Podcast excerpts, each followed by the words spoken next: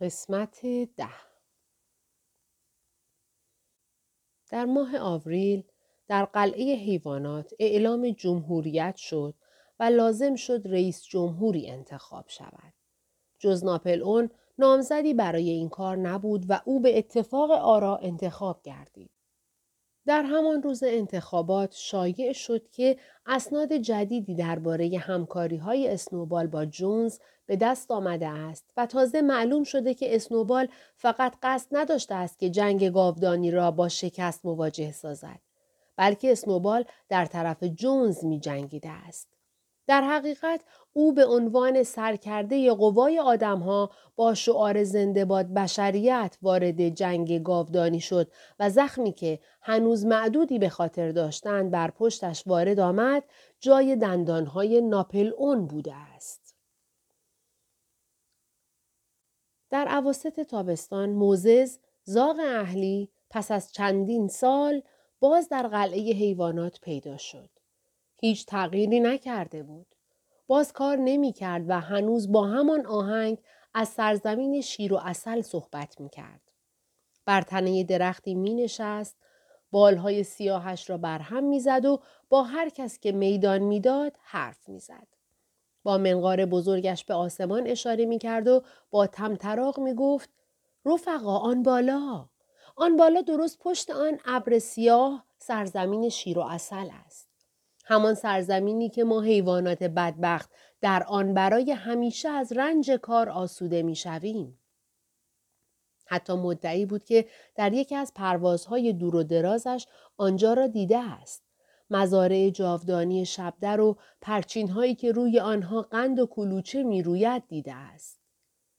خیلی از حیوانات گفته های او را باور می کردند و منطقشان این بود که زندگی اکنون پرمشقت است. انصاف در این است که دنیای بهتری در جای دیگری وجود داشته باشد. مطلبی که درکش مشکل بود رویه خوکها در مقابل موزز بود. گفته های او را درباره سرزمین شیر و اصل با طرز اهانتآمیزی تکذیب می کردند. معزالک به او اجازه داده بودند بی آنکه کاری انجام دهد در مزرعه بماند و حتی روزانه یک ته استکان آبجو هم برایش منظور کرده بودند.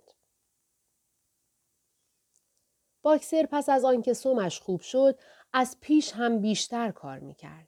آن سال در واقع همه حیوانات بردوار کار کردند.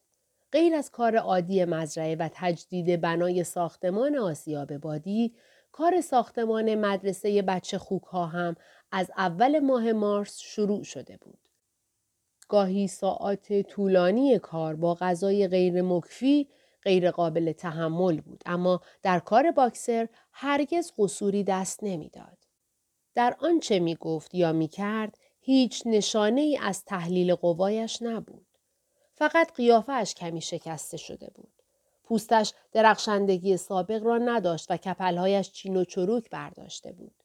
دیگران می‌گفتند با سبزه های بهاری حالش خوب خواهد شد.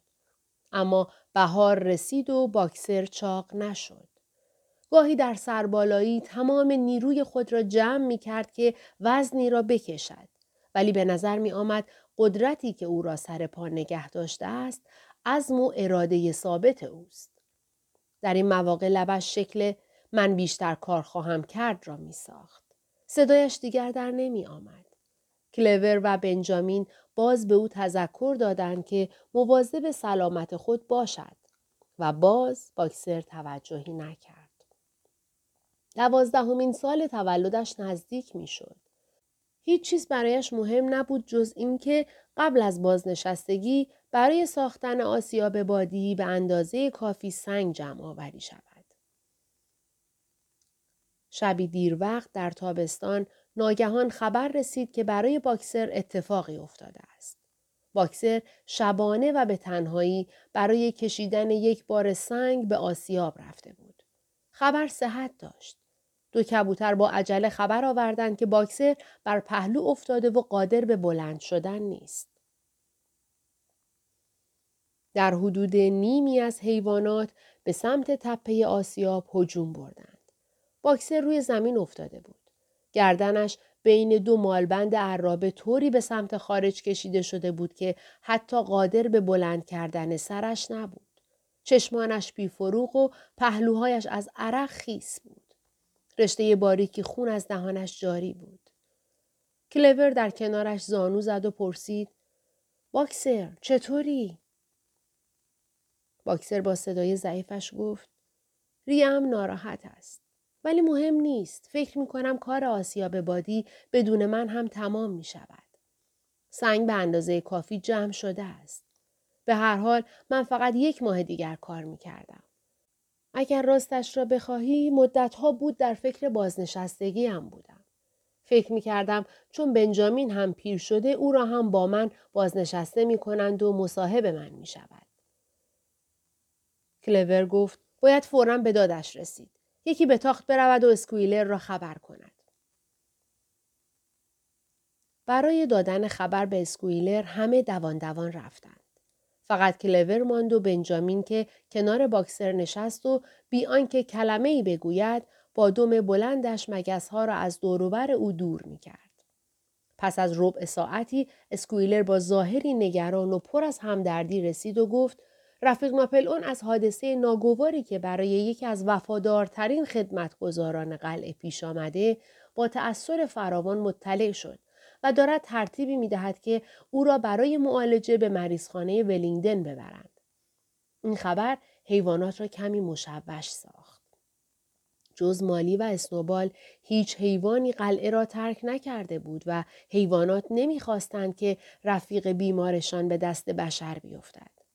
ولی اسکویلر گفت که دامپزشکای ولینگدن بهتر می توانند باکسر را معالجه کنند و حیوانات را قانع ساخت. نیم ساعت بعد باکسر حالش تا حدی جا آمد و لنگان لنگان به سوی طویل اش جایی که کلور و بنجامین برایش از کاه خوابگاه خوبی مرتب کرده بودند به راه افتاد. باکسر دو روز دیگر در طویله ماند. خوک ها یک بطری بزرگ محتوی داروی قرمز رنگی که در جعبه داروخانه حمام یافته بودند برایش فرستادند و کلور روزی دو بار بعد از غذا آن را به باکسر میخوراند و شبها نزدش میماند و با او حرف می‌زد و بنجامین هم مگس ها را از دور برش دور می‌کرد. باکسر به آنها اعتراف کرد که از آنچه پیش آمده متأثر نیست چون اگر خوب شود می تواند امیدوار باشد سه سال دیگر عمر کند و از همین حالا به ایام پر آرامشی که کنج چراگاه بزرگ خواهد گذراند فکر می کند. این اولین باری بود که باکسر فراغت فکر کردن پیدا می کرد و می گفت مصمم است که بقیه دوران حیاتش را صرف فرا گرفتن بقیه 22 حرف الف با کند. بنجامین و کلور فقط ساعت پس از کار می توانستند پیش باکسر بمانند و عواست روز بود که بارکش برای بردن او آمد. در آن ساعت همه حیوانات تحت نظارت خوکی مشغول وجین علف از میان شلغم ها بودند. همه از دیدن بنجامین که ارعر کنان چهار نل از سمت قلعه می آمد غرق در حیرت شدند. این اولین باری بود که بنجامین به هیجان آمده بود و به طور قطع اولین دفعه بود که کسی او را در حال چهار نل می‌دید. داد زد عجله کنید عجله کنید دارند باکسر را می‌برند. حیوانات بی آنکه منتظر اجازه خوک شوند کار را رها کردند و با سرعت به سمت ساختمان دویدند. آنجا در حیات طویله بارکش بزرگ دو اسبه که اطرافش چیزهایی نوشته بود ایستاده بود و مردی با قیافه شیطانی که کلاه ملون کوتاهی بر سر داشت جای راننده نشسته بود و جای باکسر در طویله خالی بود. حیوانات دور بارکش حلقه زدند و دست جمعی گفتند خدا حافظ خدا حافظ باکسر بنجامین در حالی که سم بر زمین میکوفت و جفتک میانداخت فریاد کشید احمقها احمقها نمی بینید اطراف بارکش چه نوشته شده؟ این هیجان حیوانات را به تأمل واداشت. سکوت حکم فرما شد. موریل شروع کرد به هجی کردن کلمات اما بنجامین او را پس زد و چنین خواند. آلفرد سیمونز، گاوکش و سریشمساز شهر ولینگدن، فروشنده پوست و کود و استخوان حیوان، تهیه کننده لانه سگ با غذا. مگر نمی‌فهمید یعنی چه؟ دارند باکسر را به مسلخ می‌برند. فریادی از وحشت از حلقوم کلیه حیوانات بلند شد و همین وقت مردی که در جایگاه راننده نشسته بود شلاقی به اسبها زد و بارکش به راه افتاد و از حیاط خارج شد. حیوانات گریه کنان به دنبال بارکش راه افتادند. کلور با فشار راهی به جلو باز کرد. بارکش سرعت گرفت. کلور سعی کرد چهار نعل برود ولی عقب ماند و فریاد کشید باکسر باکسر باکسر! و درست در همین موقع باکسر که گویی غوغای خارج را شنیده است صورتش را با خط باریک سفید رنگ پایین پوزه‌اش از پشت پنجره کوچک بارکش نشان داد. کلیور با صدای وحشتناکی زجه کشید باکسر بیا بیرون! زود بیا بیرون! می‌خواهند تو رو بکشند همه حیوانات تکرار کردند بیا بیرون باکسر بیا بیرون اما بارکش سرعت گرفته بود و داشت دور می‌شد و مسلم نبود که باکسر گفته کلور را فهمیده باشد. اما لحظه بعد صورت باکسر از پشت پنجره رد شد و صدای کوبیدن سم او از داخل بارکش به گوش رسید. تلاش می‌کرد با لگد راهی برای خروج پیدا کند. در گذشته چند لگد باکسر بارکش را چون قوطی کبریتی خورد می‌کرد. اما افسوس که دیگر قوایش تحلیل رفته بود. پس از چند لحظه صدای کوبیدن سم خفیف و بالاخره خاموش شد. حیوانات در کمال نومیدی به اسبهای بارکش التماس کنان گفتند رفقا، رفقا، برادر خود را به پای مرگ نبرید. اما آنها نادانتر از آن بودند که حقیقت قضیه را درک کنند. فقط گوشهایشان را عقب خواباندند و تندتر رفتند. چهره باکسر دیگر پشت پنجره ظاهر نشد. دیر به فکر افتادند که دروازه پنج کلونی را ببندند. بارکش از میان دروازه گذشت و به سرعت در جاده ناپدید شد. باکسر را دیگر هرگز ندیدند. سه روز بعد اعلام شد با آنکه هرچه امکان داشت برای معالجه باکسر کوشش شد، باکسر در مریضخانه ولینگدن مرد. خبر را اسکویلر اعلام کرد و گفت شخصا در آخرین ساعات حیات باکسر بر بالینش حضور داشته است. اسکویلر یک پا را بلند کرد و اشک چشمانش را خشک کرد و گفت تأثیر انگیزترین منظری بود که در عمرم دیدم. من تا دم واپسین کنارش بودم. باکسر در آخرین لحظات زندگی با صدای ضعیفی که مشکل شنیده می‌شد در گوشم گفت که تنها غمش این است که قبل از اتمام آسیاب بادی جان می دهد.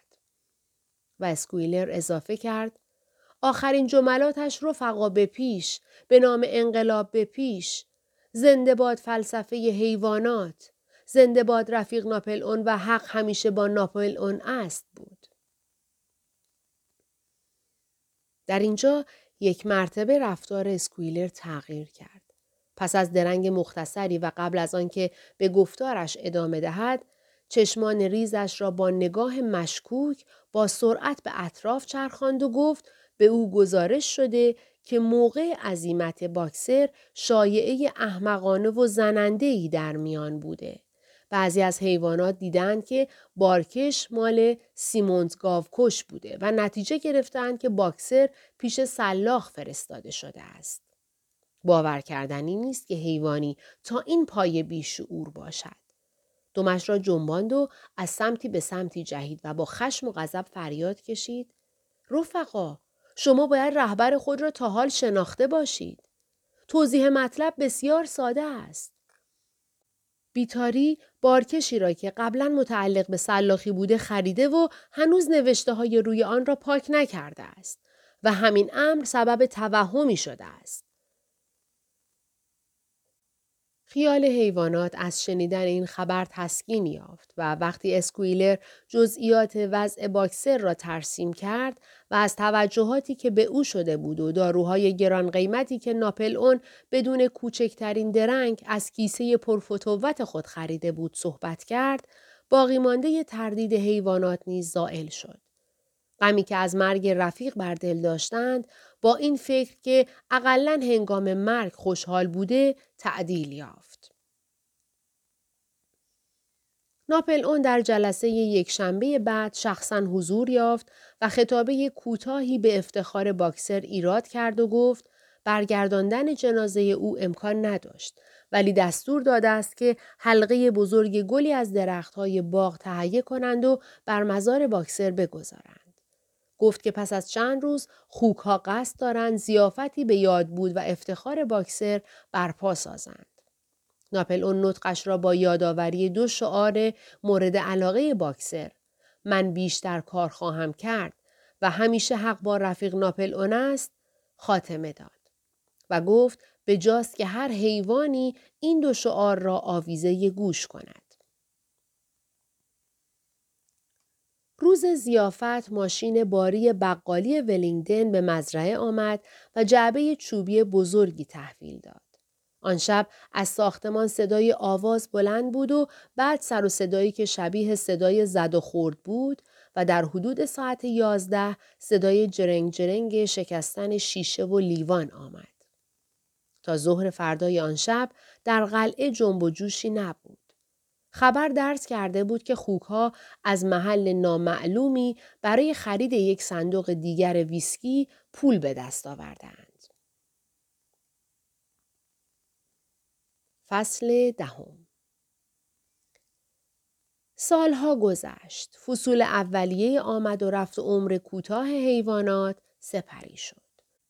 زمانی رسید که دیگر کسی جز کلور و بنجامین و موزز زاغ و چند خوک دوران قبل از انقلاب را به خاطر نداشت. موریل مرده بود. بلوبل و جسی و پینجر مرده بودند. جونز هم مرده بود. در یکی از بیمارستانهای معتادین به الکل درگذشته بود. اسنوبال فراموش شده بود. باکسر نیز جز از ذهن معدودی که او را می شناختند فراموش شده بود. کلور مادیان پیری شده بود. مفاصلش سخت و چشمش در شرف آب آوردن بود. دو سال از سن تقاعدش میگذشت ولی در واقع تا این تاریخ هیچ حیوانی بازنشسته نشده بود. مدتها بود که دیگر صحبت دادن گوشه از زمین چراگاه به حیوانات بازنشسته در بین نبود. ناپل اون خوک نر رسیده شده بود با 125 کیلوگرم وزن. سکویلر چنان چاق شده بود که به زحمت چشمهایش باز می‌شد. تنها بنجامین همان بود که بود و تغییری نکرده بود. جز آنکه اطراف پوزش خاکستری تر شده بود و بعد از مرگ باکسر عبوستر بود و کمتر حرف می‌زد. هرچند جمعیت به آن میزانی که روزهای اولیه انتظارش می‌رفت افزایش نیافته بود ولی بر تعداد مخلوقات مزرعه اضافه شده بود. حیواناتی به دنیا آمده بودند که انقلاب برایشان حکم افسانه دوری را داشت که دهن به دهن به آنها رسیده باشد و حیوانات دیگری خریداری شده بودند که قبل از ورودشان هرگز چنین داستانی به گوششان نخورده بود. مزرعه در حال حاضر علاوه بر کلور سه اسب دیگر داشت. اسبهای خوب و قابل ملاحظه ای بودند. خوب کار می کردند و رفقای خوبی بودند. ولی احمق بودند. هیچ کدام در الفبا از حرف ب جلوتر نرفتند. هر چیزی که راجع به انقلاب و اصول حیوانگری به آنان گفته می‌شد میپذیرفتند. مخصوصا اگر کلور می گفت.